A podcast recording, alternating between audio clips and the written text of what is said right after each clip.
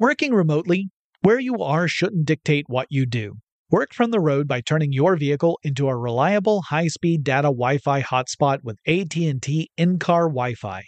On the network that covers more roads than any other carrier, take your work on the road and AT&T will be there to keep you connected.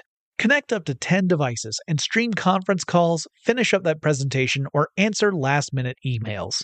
Why wait? Go to att.com slash in-car Wi-Fi today for free trial eligibility. Based on independent third-party data, number of devices varies by manufacturer. Always pay careful attention to the road and don't drive distracted. Wi-Fi hotspot intended for passenger use only when vehicle is in operation. Compatible device and vehicle required. Welcome to Tech Stuff, a production from iHeartRadio. Hey there, and welcome to Tech Stuff. I'm your host, Jonathan Strickland. I'm an executive producer with iHeartRadio, and how the tech are you? Today, we're going to talk about the future. And I've got jokes about that because the future is where you and I will spend the rest of our lives. For those Plan 9 from Outer Space fans out there, that shout out is to you. This episode is sponsored by Nissan. Nissan asked me if I could talk about the future. And it was really exciting to get that opportunity, and I'm happy to seize it. Now, I've talked a lot in recent episodes about stuff like the metaverse, uh, the concept of Web 3, some people call it Web 3.0, and the controversial subject of NFTs. And I've been pretty critical of how things are going so far. But I thought this is a good opportunity for me to take a step back, try and take a more objective look talk about what the premise is behind all of these semi related topics and to get an idea of what could be. Because again, we're going to talk about the future. We're also going to talk about how things are going right now and give some unfortunate examples of fumbling the bag, because that has happened. It tends to happen whenever there's a, a massive transition in tech. So, this is not me saying, hey, remember all that stuff I said that was critical of these technologies? Forget it. This is saying, all right, there are problems right now, but what could we expect assuming we work out all the problems? What could be the future? Now, in order to do that, we're going to have to talk about a lot of different concepts. Uh, one of those, a big important one, is the blockchain, which of course was made famous by cryptocurrency. Uh, one of the earliest descriptions of blockchain came out of a white paper written by someone who was going by the name of Satoshi Nakamoto. So, this was the same white paper that first introduced the concept of Bitcoin. So, what is a blockchain? Well, as simply as I can put it, it is a shared ledger that is made up of blocks of transactions or other data. Transactions don't have to be, you know, I spent this much money to buy that thing. Transactions can be, I sent a message to this other person, but they are blocks of transactions that are arranged in a chain with the earliest transactions at the far end or beginning of the chain and the most recent transactions being in a block that's at the end of the chain. Now, each block along that chain depends in part upon the values of the blocks that came before it. This is really important because it means you cannot make a change to an earlier block in the chain without affecting all the blocks that come after it. So I'll use an example. Uh, let's say that I was one of the first folks in on Bitcoin. I wasn't, or else I'd be a bazillionaire. But let's say that I was. And I get some Bitcoin one way or another. We don't really have to go into cryptocurrency mining or crypto exchanges in this episode. And I use that Bitcoin to buy something like a pizza. And at the time, because Bitcoin are worth practically nothing, it takes thousands of Bitcoin for me to buy this pizza. And I'm so early in the Bitcoin days that this transaction takes place in, say, just the third block on the chain, which means within 30 minutes of Bitcoin hitting the scene, I have been part of it. Now, flash forward a few years. All right. It's several years since my eventful pizza purchase with Bitcoin. And I'm reflecting on how I spent, I don't know, like 50,000 Bitcoin to buy a pizza. But now a single Bitcoin is worth thousands of dollars. Back then, it was worth a fraction of a penny. So I'm sitting there thinking, hey, if I had just held on to those Bitcoin that I owned, I'd be so dang wealthy now. I'd be I'd be crazy rich. So maybe I want to be all sneaky and I want to go back and delete my pizza transaction that I did so many years ago so that I can repossess the money that I had spent. Well, that would mean I'd have to go into this public ledger and change block number three in the chain. And now there are hundreds and hundreds and hundreds of blocks that are after number three.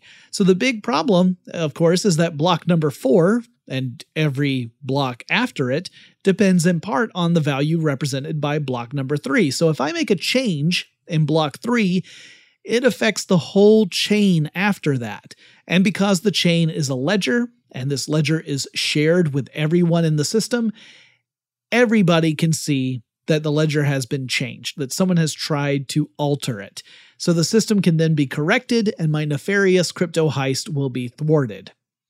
So, one thing that makes blockchains useful is that they represent a trustworthy chain of custody. If the data in a system is in the form of a blockchain, it is effectively immutable, unchangeable. This could be useful for all sorts of transactions. Uh, imagine real estate deeds that are stored on a blockchain. It would be clear who owned the rights to any particular real estate. If the deed were to change hands, it would be reflected in this ledger. You could avoid situations where you have multiple parties all claiming ownership of the same thing because the record of transactions would be viewable and unchangeable. You would know for sure who has ownership of it. Of course, there's still other things you have to worry about, like people tricking each other into giving up access to their digital wallets.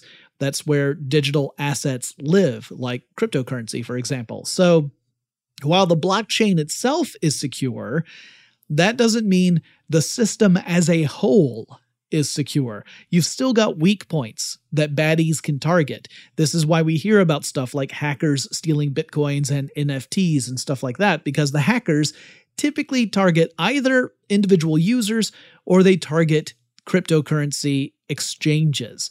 But the chain itself remains steady. Okay, now I just mentioned NFTs, so let's really get into that because the way people have behaved around NFTs, people and companies, has given NFTs a really bad name. So we're going to talk about that too. NFT stands for non fungible token. Fungible means something that is interchangeable. Like if you have one of them, you can interchange it with any other one of those things and you walk away with the same value. Uh, here's a here's a simple example. Let's say that I buy a toy, but the toy doesn't work out of the box. So I take the malfunctioning toy back to where I bought it and exchange it for a new working one. The two toys are essentially identical, ignoring that one works and one doesn't. And so, from the store's point of view, they're interchangeable. As long as I have proof that I bought it from there, I can switch it out. Uh, this is getting close to fungible. It's not quite, because you couldn't just exchange your broken toy for a working toy with anybody because they'd say, no, it's not the same thing. Yours doesn't work. So it's not truly fungible. Uh, however, a dollar is fungible. So let's say that I've got a $5 bill.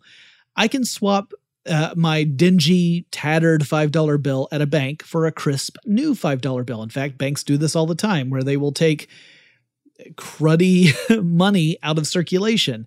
It's a way of getting rid of dollars that are falling apart. So I bring my ratty $5 bill into the bank and I exchange it for a nice crisp $5 bill. Even though my $5 is ratty and the other one's crisp, they're they both represent the same value. They are interchangeable, they are fungible. I could also switch that $5 bill for five $1 bills, and that would be the same thing. Uh, it remains fungible across all these variations. Now, let's say that I have a classic rare baseball card and my baseball card is a bit beat up. It's, you know, it's in good condition, but it's not perfect. Well, I can't just take my good condition, rare baseball card and go exchange it for the same baseball card that's in mint condition because the actual condition of the cards affects their value. The baseball cards are non fungible, they are not interchangeable. Non fungible tokens are also not interchangeable. Uh, they represent something unique, or really, I should say, they represent a unique instance of something. Essentially, an NFT is a digital token that represents some other digital information. Now, a lot of NFTs that we've been hearing about involve stuff like digital art, where people are sometimes spending tens of thousands of dollars to acquire a digital token representing some form of image, or maybe it's a tweet or whatever. And the token represents ownership. But what about beyond that? What does it mean beyond that? Because I've often said NFTs are kind of like a digital receipt, that it's not the thing itself, it's the receipt showing you own the thing. So, on its own, a digital token just means you own that instance of that digital asset. Nothing stops someone from minting multiple digital tokens for the same asset. They can do that. But this is kind of like someone creating a limited edition item if you've ever shopped around for limited edition stuff, you know a lot of them are numbered, right? You'll have a lot of limited edition items and each one will be individually numbered. So you might see that you have like number 428 out of a run of 1000 of whatever it is. Well, you happen to know that there are 999 other instances of the same thing that you own, and each of those has a number from 1 to 1000, excluding number 428 because that's the one you own. And NFTs can be the same way. Owning an NFT doesn't mean you are the sole owner of a piece of digital art. You are the sole owner of one instance of that digital art. And it gets a bit mind bendy, right? Now, you can buy and sell NFTs, and the transactions are on top of a blockchain. So, again, by referencing a blockchain, you can see when and how often an NFT changes hands. This also prevents someone from trying to sell the same NFT multiple times. NFTs also confused people a lot. Uh, there was a lot of uncertainty about what an NFT actually allows you to do with the thing you purchased. I mean, sure, there's a record on a ledger that shows you are the person who owns that digital token, which in turn represents some digital asset. But what good does that do? What does that give you the right to do? Does that mean you have the right to start putting up like t shirts featuring the artwork you bought, right? Maybe you buy an NFT representing a piece of digital art. Does that mean now you can merchandise that art? Or if you purchased an NFT representing digital audio, does that mean you can charge licensing fees for people playing that audio? Now, the answer to those questions is not necessarily. And typically, they fall into probably not. Uh, there are ways to include licensing rights and other IP rights in an NFT transaction. So that is possible, but it's not mandatory. It is not standard. Uh, a basic NFT transaction just represents a simple purchase of an instance. If I went out to a bookstore and I bought a copy of the book The Hobbit, that doesn't mean that I now own the publishing rights and other IP rights to The Hobbit, right? I can't sell Hobbit merchandise. I can't print copies of The Hobbit myself. I just own a copy of The Hobbit. And a basic NFT is like that. It's just a record of a transaction. But it is possible to include stuff like merchandising rights in an NFT. And some NFT artists do this. They sell their NFTs and they include the rights so that whomever buys that NFT will actually have the right to produce merchandise featuring that art if they so choose. Also, because NFTs exist on a blockchain, it is possible to build into NFTs a feature in which the person who originally minted that NFT in the first place will get a cut every single time that NFT is sold to someone else. So the artist creates uh, an NFT to represent a digital piece of art.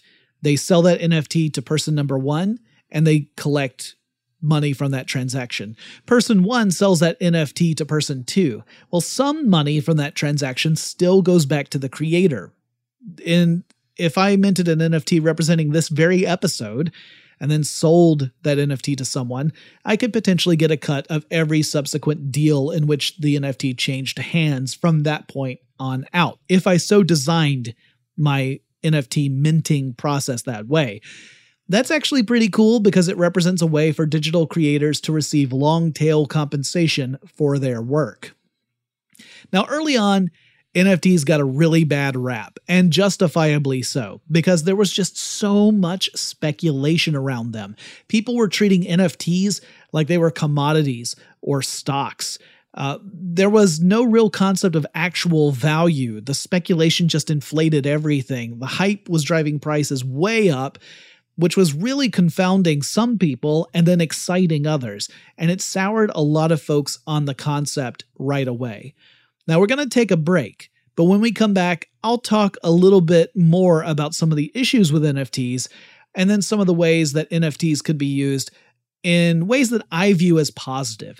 But first, let's take a quick break. Working remotely, where you are shouldn't dictate what you do. Work from the road by turning your vehicle into a reliable high-speed data Wi-Fi hotspot with AT&T in-car Wi-Fi on the network that covers more roads than any other carrier. Take your work on the road and AT&T will be there to keep you connected. Connect up to 10 devices and stream conference calls, finish up that presentation, or answer last-minute emails. Why wait? Go to att.com slash in-car Wi-Fi today for free trial eligibility.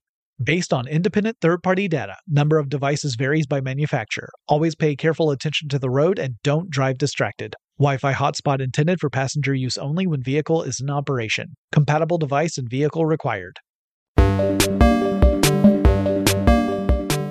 Okay, so before the break, I talked about how hype and speculation really gave NFTs a black eye. But on top of that, you also had NFT scams to deal with. Uh, people were minting NFTs for properties they didn't actually own, which is fraud, right? Like if you don't own something and you sell it, you are you're being fraudulent. Uh, this is essentially the high tech equivalent of walking up to a tourist in New York and trying to sell them the Brooklyn Bridge. It's the same sort of thing. Uh, in other cases, you had people selling valid NFTs but they were using other methods to artificially pump up enthusiasm around those NFTs in a classic pump and dump scheme. That's just when you work to inflate the value of something that you possess, then you sell that stuff off when it's at the highest price you think it can get, and you get the heck out of Dodge while the price comes back down to reality once people realize that the the perceived value of that thing is much higher than its actual value. Value, by the way, gets super tricky to talk about because really, when it boils down to it, value is whatever people are willing to pay for something, right? if they're not willing to pay for something, then the you would argue that someone is trying to price something above its value, but it's very fuzzy. It's not like it's a hard and fast number that you can point to. Now, on top of all that, you had a lot of big companies that were really getting into NFTs very quickly, uh, sometimes without really considering why they were doing it, beyond it being no more than, say, a cynical cash grab. That that's tricky, right? Like, and in some cases, it probably wasn't a cynical cash grab, but that's how it came across. And people reacted very poorly to that even in cases where NFTs could arguably make sense, such as for in game assets for video games, there's been a huge backlash. When you hear about games that are considering using NFTs for in game purchases, you hear a lot of gamers getting upset about that. And I think part of that is because of how NFTs have performed up to this point. But I also don't think it's necessarily a bad thing, depending on how it's handled. That's what is key because it's absolutely in how it's handled. So let's talk about a way of using NFTs in a video game that could potentially work. Now, a lot of video games out there offer up DLC or downloadable content. And this is content that is supplementary to whatever the main core of the game is. And players have varying opinions about DLC. Uh, I think, generally speaking, most folks think that an expansion to an original game can be absolutely fine unless they find out that that expansion was always in the game and the DLC was just to unlock what was already there. That tends to tick gamers off because what that tells gamers is, oh, you always had this content. What you did was you sold me an incomplete game and I have to pay in order to get the complete game. That's kind of how the perspective goes from the gamer's side, if in fact the DLC was always part of the core game and you had to pay to unlock it. Now, if the DLC isn't more gameplay content, let's say it's just cosmetic features, such as a new character skin for the character you play in the game, I think most gamers are actually okay with that because if they want the cosmetic stuff, they can purchase a skin that they like for their character or for their in game items or for whatever. And if they don't want it, they just don't buy the stuff and they continue to play the game. And then you have DLC that includes in game features that change how the game plays to some extent. This has a much more shaky reputation among gamers because it can lead to players spending money in order to get an in game advantage. And gamers will often call this pay to win. And generally speaking, it's looked down upon. If your DLC includes stuff like special weapons that you cannot get in any other way in the game, and those weapons give you an incredible advantage, that is frowned upon in the gamer community, generally speaking. But all right, let's say that you are a video game publisher and you've created a franchise of games, and there's a long history of these, and they're all kind of connected together, at least thematically. And let's say you start offering cosmetic DLC in the form of NFTs for the latest title in your franchise. Now, if a player buys that cosmetic upgrade, they get an NFT, a digital token representing their purchase.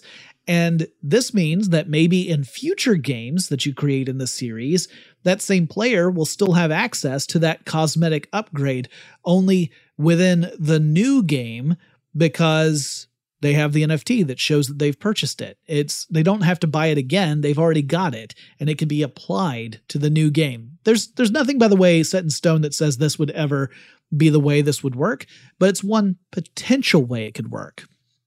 And also, they could potentially even sell their NFT to someone else and sell the cosmetic asset to some other player let's say that it's a game franchise where they created a cool cosmetic three games back, but now they don't sell that cosmetic anymore. They don't they don't really that that game that's 3 games old isn't really heavily supported by the publisher.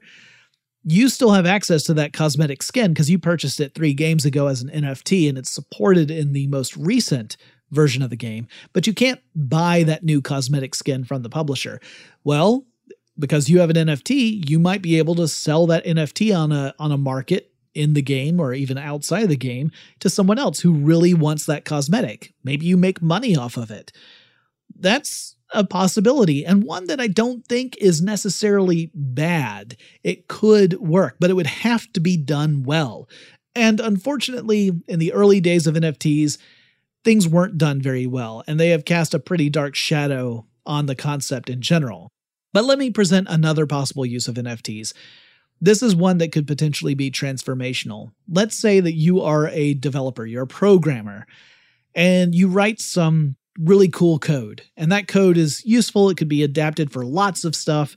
And traditionally, it's pretty darn hard to ascribe credit to lines of code, particularly for projects in which you have a lot of different people programming code for that project. But if you can mint an NFT representing the code you created, now you have credit for that code.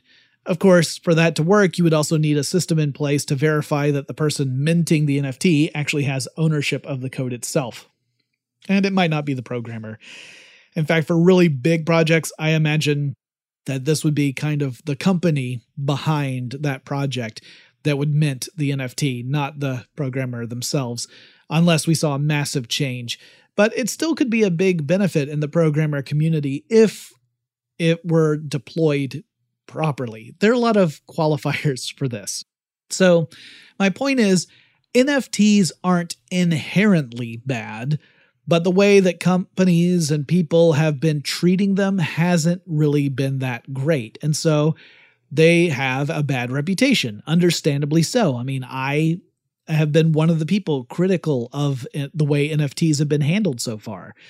But I think NFTs will eventually settle down at some point and potentially become really useful. It's just going to take some time. And this often happens in tech. We see it happen in tech all the time. In fact, back in the 90s, we saw it happen with the dot com bubble, right? We saw all these companies spring up, these web based companies. We saw crazy speculation, which ultimately drove unsustainable business practices. And then the whole thing came crashing down when the bubble burst. But after the crash, it wasn't instant, but after the crash, there was recovery. And slowly we established the web that we know today. I think NFTs could potentially be on a similar path as long as folks lay off the speculation, the crass cash grabs, and people are more alert to things like NFT scams. So, not a ringing endorsement for NFTs, I understand, but I'm saying like the technology makes sense if it's properly used. We just haven't seen very many cases of that as of yet. All right, now let's switch gears from NFTs and talk about Web3. So, the concept of Web3 is one that sounds interesting and appealing on the surface. Uh, it it's about a decentralized version of the web built on top of the blockchain. Data exchanges will be transactions, which themselves will be part of a public ledger. It will allow for direct communication without the use of an intermediary, so you can communicate with your friends without going through a platform like Facebook. Or you can send someone money directly without it passing through a payment services app, that kind of thing. The argument here is that Web 2.0, which used to be defined as uh, websites that had user generated content, they had dynamic elements in them, they were changeable, that kind of thing. The way Web 3 views Web 2 is that it's an it's a web where massive companies like Meta and Google absolutely dominate the experience because these are the companies that gather user information commodify it, sell it off to advertisers, target those users with advertising. And so it's companies like Google and Meta that determine what you see when you're on the web. That that's why you see the ads that you see. It's why when you go to Facebook, it's why your your news feed is the way it is. When you and a friend who might have very similar interests compare your news feeds, they could look totally different because of all the data that Meta is gathering and then using to determine what to feed you and when and how. That's the concept Web3 says about Web 2, and that Web 3 will not be that. You will not be going through these massive companies. They will not be the entities that dictate what your experience is and what you see. Now, this is all hypothetical there are actually conflicting visions of what Web 3.0 will be and how it will manifest. So, we don't have a set in stone definition of Web 3, but generally, the idea is that these ledgers, these blockchains, which would either be public or they would be viewable by some designated group of entities. A blockchain does not have to be public, by the way. It does have to be viewable by all the parties that are part of the not a regulatory, but oversight board, you might say. Uh, it has to be viewable by all those parties, but it doesn't have to be for everyone in the system. In fact, Meta was proposing a blockchain based uh, currency that would have only been viewable by the partners of that project. That all fell apart. Moreover, all people would have equal access to Web3 there'd be no gatekeeping. So there'd be no censorship in the sense of people being prevented from being on there. So Web3 proponents are saying that platforms like Twitter and Facebook, which occasionally do ban people, uh, would not have the authority to do that on Web3. So I'm sure that a lot of you have already seen some potential problems with this vision. One is that while idealistically it's great that everyone has access and no one is denied, it can very clearly lead to situations in which bad actors use such a, a platform, such a Web3 philosophy, to ramp up misinformation or disinformation campaigns or hate speech, harassment, that kind of thing. You can easily see where this would be abused. Uh, and that is a big issue that would have to be worked out because uh, it would just it would get too chaotic and anyone who was from any kind of vulnerable population would be at very high risk of being abused in some way or multiple ways. Another of Web3's features is that it gets away from those massive companies that have been dominating the web so far, like I mentioned, companies like Meta, Amazon, Google. And so you wouldn't have the data intermediaries anymore. The idea being that if you're on Web3, you own your data. You can choose to share your data or sell your data, but it is your data. You have control of it. And theoretically, if you're able to put something up, you're able to take it down. That's easier said than done. More likely than not, you put something up and it stays up because otherwise, you have a very fractured and unstable platform there. But the concept is that you have that ownership. It does not go through anyone else. And that is one of the big things that appeals to a lot of Web 3.0 uh, advocates. I've got more to say about Web3, including some other potential consequences. But before we get into all of that, let's take a quick break. Working remotely, where you are shouldn't dictate what you do. Work from the road by turning your vehicle into a reliable high-speed data Wi-Fi hotspot with AT&T in-car Wi-Fi. On the network that covers more roads than any other carrier, take your work on the road and AT&T will be there to keep you connected. Connect up to 10 devices and stream conference calls, finish up that presentation, or answer last-minute emails.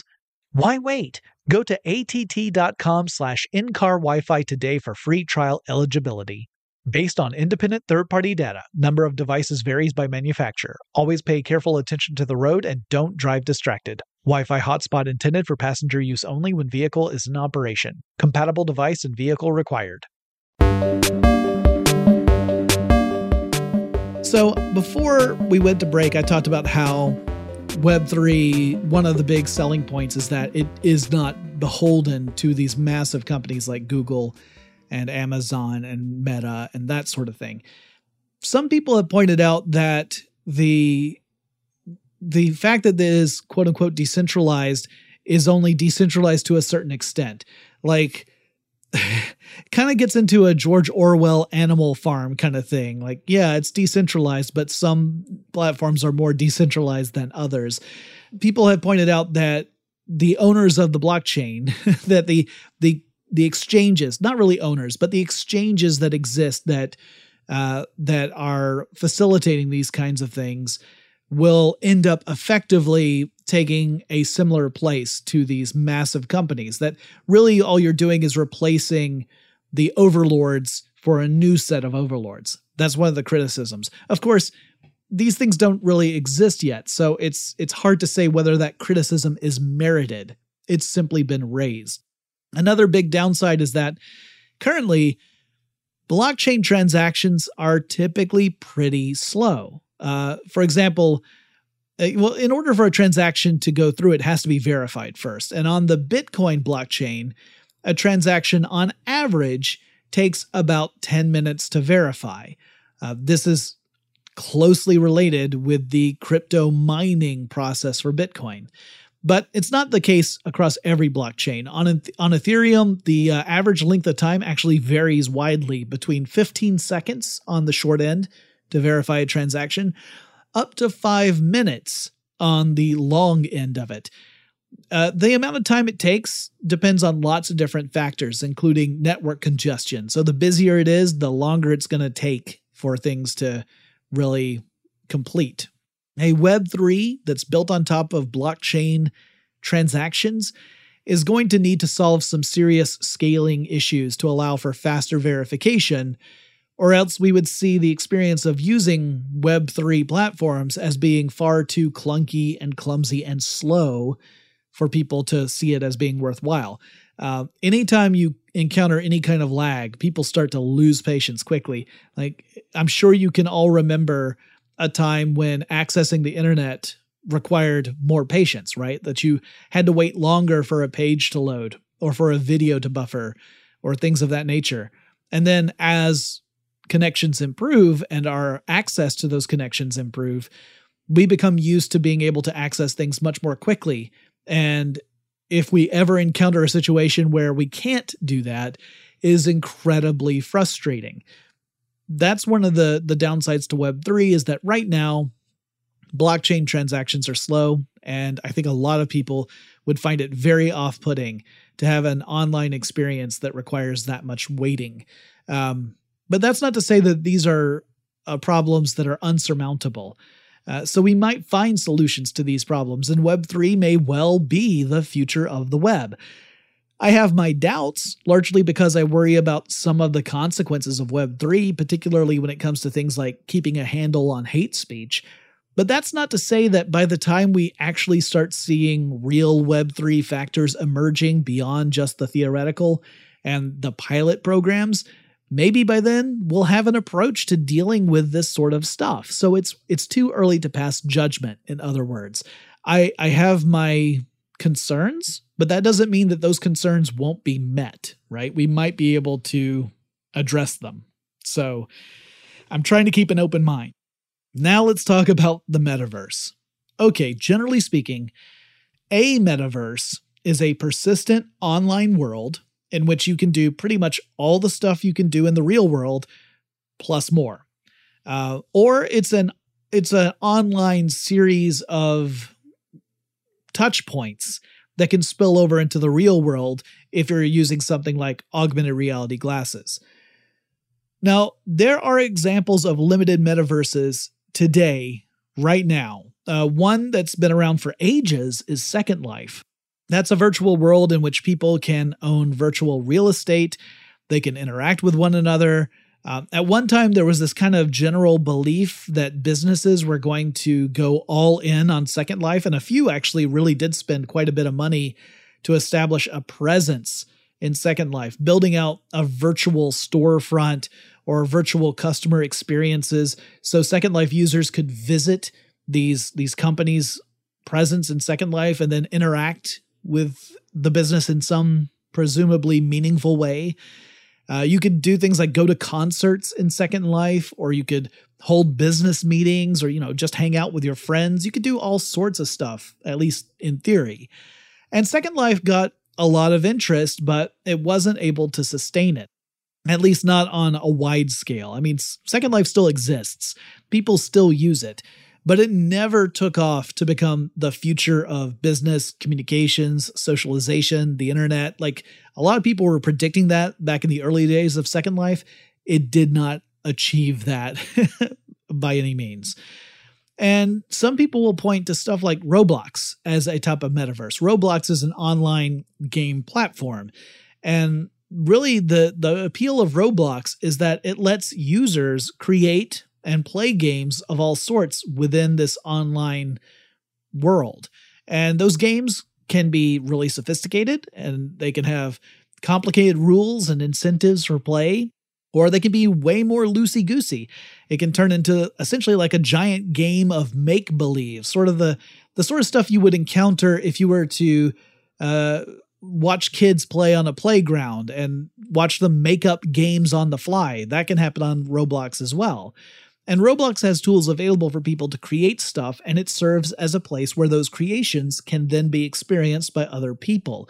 So it's a sort of unorganized metaverse in a way that is determined by its users. Uh, in a similar way, there are Minecraft servers that do something that's, you know, similar to what you find in Roblox. Uh, there are people who play Fortnite who have gone to concerts within Fortnite there are folks who like to role play in a Grand Theft Auto 5 server, turning it from a game that's all about committing crimes into a simulacrum of society. It's just an online society. Maybe you play the part of a shopkeeper or a cop or something, or just a, you know, an average citizen. There are role play servers for that, which blows my mind. But the metaverse concept goes beyond these fairly narrow manifestations. You could you could point at these and say like these this is almost more like a proto metaverse. Uh, often, the metaverse concept will incorporate technologies like mixed reality. That includes virtual reality. That's a system where a computer creates everything you see and interact with, uh, and you use something like a, a headset in order to access it. And it also includes augmented reality. This is where a computer system overlays digital information on top of your actual real world experience.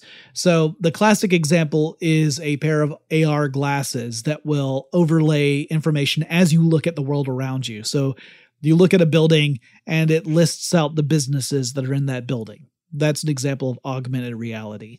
So, imagine that you pop on a VR headset at home and you jump into an, a virtual environment and you meet up with your friends who similarly are there virtually and you all spend time hanging out together and you maybe you play some games maybe you shoot the breeze with each other maybe you sing some karaoke maybe you decide to put on a virtual sketch show. Like you actually put on a play in this virtual environment with each person playing other characters really the possibilities are only limited by whatever the platform can support. And even in cases where a platform can't natively support whatever it is you're trying to do, people tend to be creative enough to find ways to make it work by kind of jerry rigging a solution. We see this happen all the time. The GTA 5 role playing servers are a great example of that. It was not meant to be a role playing game, but people turned it into that. That's the same sort of thing we should expect with the emergence of more robust metaverses. Maybe you'll use your VR headset so that you can virtually attend a huge concert. So imagine being able to go to an enormous venue with thousands of other people, but in reality, you're at home, sitting in a air conditioned room, maybe standing in it if you want to be up on your feet, depending on the band. Uh, I used to think that this was a really goofy use of technology, but the more I think about it, the more it actually appeals to me. See, I'm not comfortable in large crowds. I, I get a little agoraphobic. Um, if I'm not near the edge of the crowd, I start to feel very trapped and my anxiety starts to rank way high. I don't quite get to the point where I can't function, but I am very uncomfortable and I, I rarely enjoy myself. So I actively avoid big concerts for that reason. I do not go to them. I'll go to smaller ones, but I can't, like big outdoor venues, things like that, I just can't do them. However, if I could attend virtually, where I'd be able to see the act, and the audio that's being fed to me would be from a soundboard, so the audio is going to be great no matter where I am in virtu- you know, virtually in relation to the the act. That'd be a big appeal to me. Like, I don't even know how I would handle that from a programming standpoint. Would I program it so that wherever I am virtually in relation to the stage, I get sound that reflects that? Like, if I'm further away, would it be quiet? If I'm closer to the left side, would the left side speakers be louder to me than the right side? I don't know. I would probably just want to have the cleanest audio possible from the live performance. Uh, that would be my own personal preference, but I don't know if that's how it would ever feed out. Anyway, to me, that is a little bit more exciting than just watching a flat video of a concert online, right? Being able to see a virtual representation of it. And in fact, like we have the technology where the act could be appearing as actual video representations as opposed to, say, a cartoonish avatar. Like, I think of being able to see the struts uh, perform live. I've seen them perform live several times. Really, really enjoy their live shows. I would much prefer to see them perform live as video than I don't know. Now that I think about it, if they were appearing as like Roblox style characters, that has its own kind of charm too. But anyway, you would have lots of options, uh, and that that would mean that you would be able to kind of be there virtually in person and be able to see the interactions between the act and the crowd. To me, that's a big part of the fun of going to live events is seeing that interactivity. Or heck, uh, imagine using VR to explore places that you would otherwise never be able to go to. Not just like other places around the world right now. You could go to places that no longer exist, like a virtual recreation of historic sites that have long since been demolished. Uh, being able to explore those would be amazing. Or maybe you could visit the moon or Mars or maybe a fantasy setting that never existed in the first place. All of these are possibilities in a metaverse. Meanwhile, you still have the opportunity to incorporate commerce into this experience. Companies could establish an existence in the metaverse, giving you the chance to interact virtually with products. You could purchase virtual replications of stuff so that you can use it in your uh, in metaverse avatar. Like, you know, Nike has made sneakers this way, uh, virtual sneakers. I don't know. Uh, that to me is gets a little silly, but then it might just not be for me that part. Uh, or maybe you could actually order real goods and services through virtual storefronts to get a chance to see what something looks like in person or virtually in person, and then order it without having to seek out a store. This would be really useful for stores that don't have a presence in your particular region, right? There's some stores I hear about that I would love to visit, but there aren't any close to me.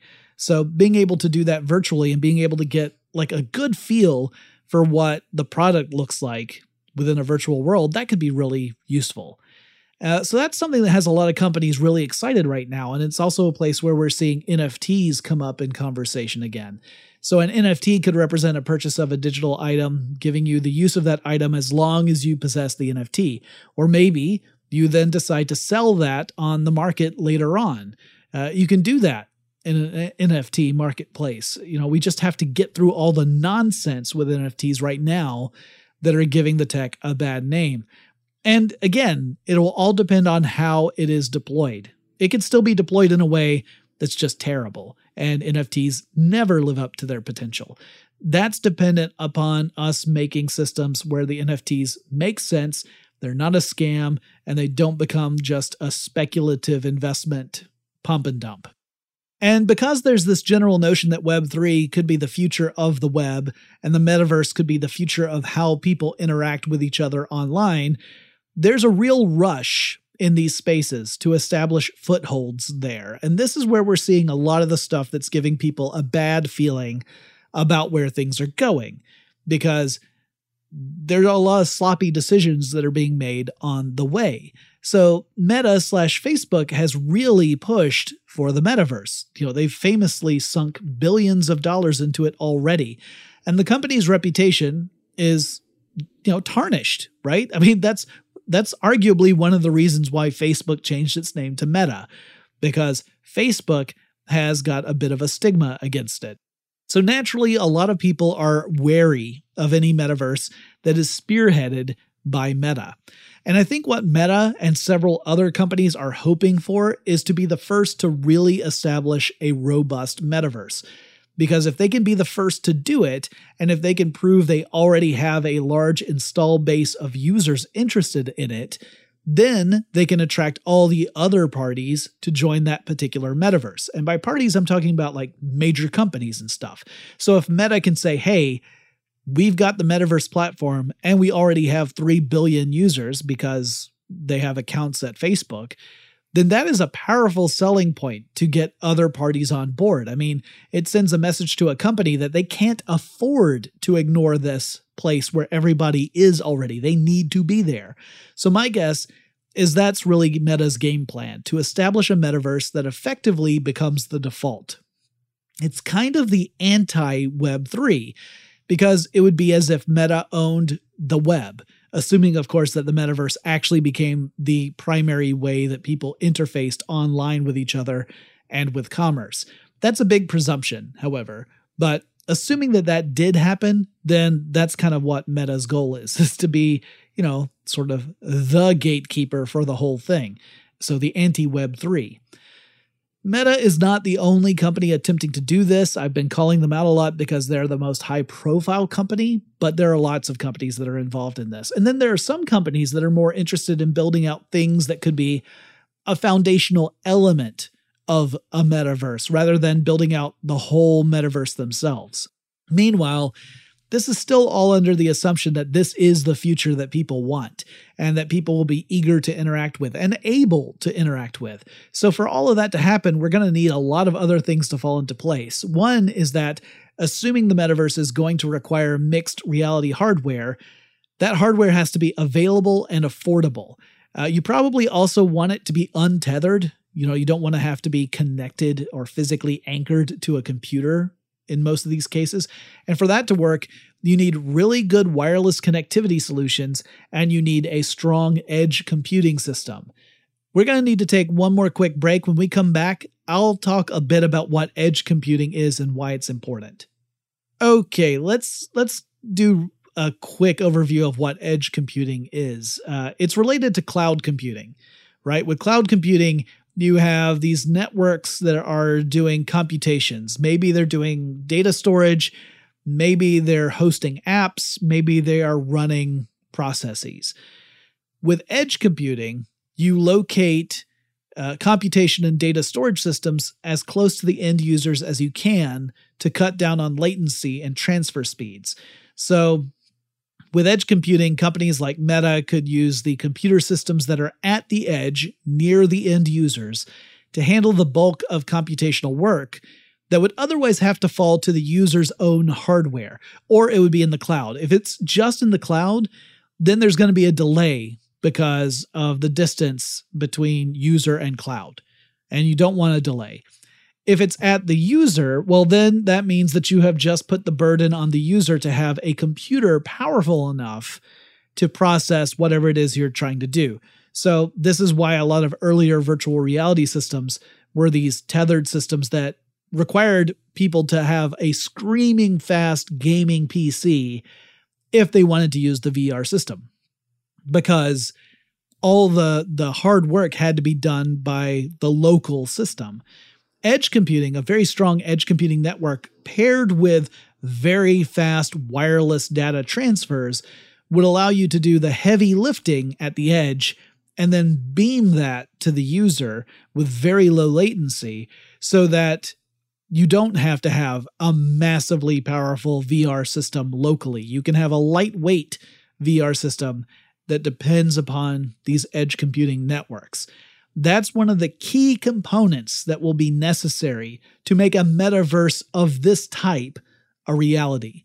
And we definitely have lots of examples of edge computing networks already. These are not, you know, hypothetical or futuristic things. They exist now. We're just going to need a lot more of them. Now, there are a lot of other components that we will need to evolve for the metaverse to become a reality.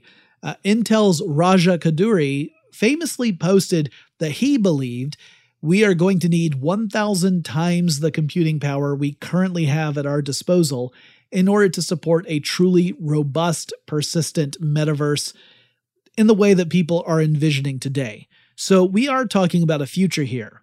And because it's a future, it is uncertain. We don't really know how it will manifest or how many different kinds we're going to get while Meta is absolutely determined to try and make it stamp uh, the the one and only metaverse, we're likely to see a lot of different versions of this, some of which will be much more modest, right? Many of them will probably be in the form of the games that we've been talking about, like Minecraft and Roblox and Fortnite, that we are going to see more metaverse style concepts and features make their way into online games uh, and we might not immediately call those online games a metaverse in their own right, but rather say these are games that incorporate philosophies that are things we associate with a metaverse. But you know, it may very well be that the meta one that gets offered ends up being the the largely the one and only. Not that it really is one and only, but that because of Meta's footprint, because it has access to so many users, assuming that it finds a way to make the hardware affordable, and it may very well be that Meta's plan is to make the hardware uh, affordable by selling it below cost and then making up the money in the long run once it's able to um, to generate revenue off the metaverse. Something that Mark Zuckerberg himself has said is years down the line Maybe that's how it all unfolds. We just don't know yet. So, will the metaverse really become how people interact online? Will Web3 replace the system we have now where massive companies own most of the experience and determine what we see and what we don't see? I honestly don't know. It's certainly possible. Uh, there are people working very hard to make that become a reality, but there are also a lot of people who are very skeptical of it and critical of it and concerned about it, who, while not necessarily actively working against this possibility, are at least raising questions that they're demanding answers to before we just embrace this as the future.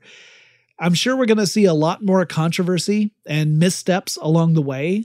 You know, reality is messy, and companies will often make terrible mistakes because they'll they'll have a vision of what they want to achieve and not have a full concept of what the consequences are of achieving that vision. But this is how technological revolutions happen. When you're in the middle of a technological revolution, you can't see the end of it. You can't see how it will work out, how it will all settle down, or even if it will work out, or if it'll just be a failed experiment. You can't tell when you're in it. It's only in hindsight that we recognize what works. When we talk about Web 1 and Web 2, the reason we're even able to talk about that is because we were able to stick around long enough to see how the web changed from the early days to post 2004 or so. And I'm sure that the process of getting to this future is going to be very gradual. So there will be milestones that we will pass that we won't recognize that we passed. It'll only be in hindsight when we look back and say, oh, yes, when this product came out, that was the foundation for this critical component of the metaverse. But we won't be able to say that when it's happening, at least not in every case. So, if I had messages for all of you out there when it comes to things like Web3, the metaverse, NFTs, all of that, it is all right to be enthusiastic. It's okay to be enthusiastic. It's okay to be excited. Use critical thinking ask questions, learn as much as you can before you start jumping into things. Because if it's anything where it's going to require an investment, whether that's an investment of your money, of your resources, of your time, of your efforts, you should satisfy as much of your curiosity as you can that that investment will be worthwhile. It may not work out, but you should definitely be comfortable with the investment before you you commit it. Uh, I think a lot of people fell into a trap where they were making investments without fully appreciating what they were investing in. And some of those people got burned for that. And that's what has led to this very critical view of these, these basic concepts. And plus, we can't get around the fact that we've got some big companies that have a shaky reputation that um, at least publicly, that also lead to that. So this future, I, I'm not as down on it as I used to be. I used to be really super critical of it, but I actually see how, if deployed properly, it could be really, really beneficial. But that's an if. We have to push for the proper implementation in order for that reality to come to pass. That's it for this episode. Hope you enjoyed learning about these topics and their implications. A lot of people will say this is definitely where we're headed, so it's good to educate ourselves as best we can so that we can make sure that the future we do create is the best one we can possibly make. And the only way to do that is by educating ourselves. If you have suggestions for topics I should cover on future episodes of Tech Stuff, I welcome you to reach out and let me know. The best way to do that is on Twitter. The handle for the show is TechStuffHSW. Thank you again to Nissan for sponsoring this episode and giving me the opportunity to really dive in to this future concept. It is exciting. It, it, it is exciting both in the sense that there is incredible potential and that we have to be aware of possible drawbacks. To me, all of that is exciting. I hope it is to you too. And I'll talk to you again really soon.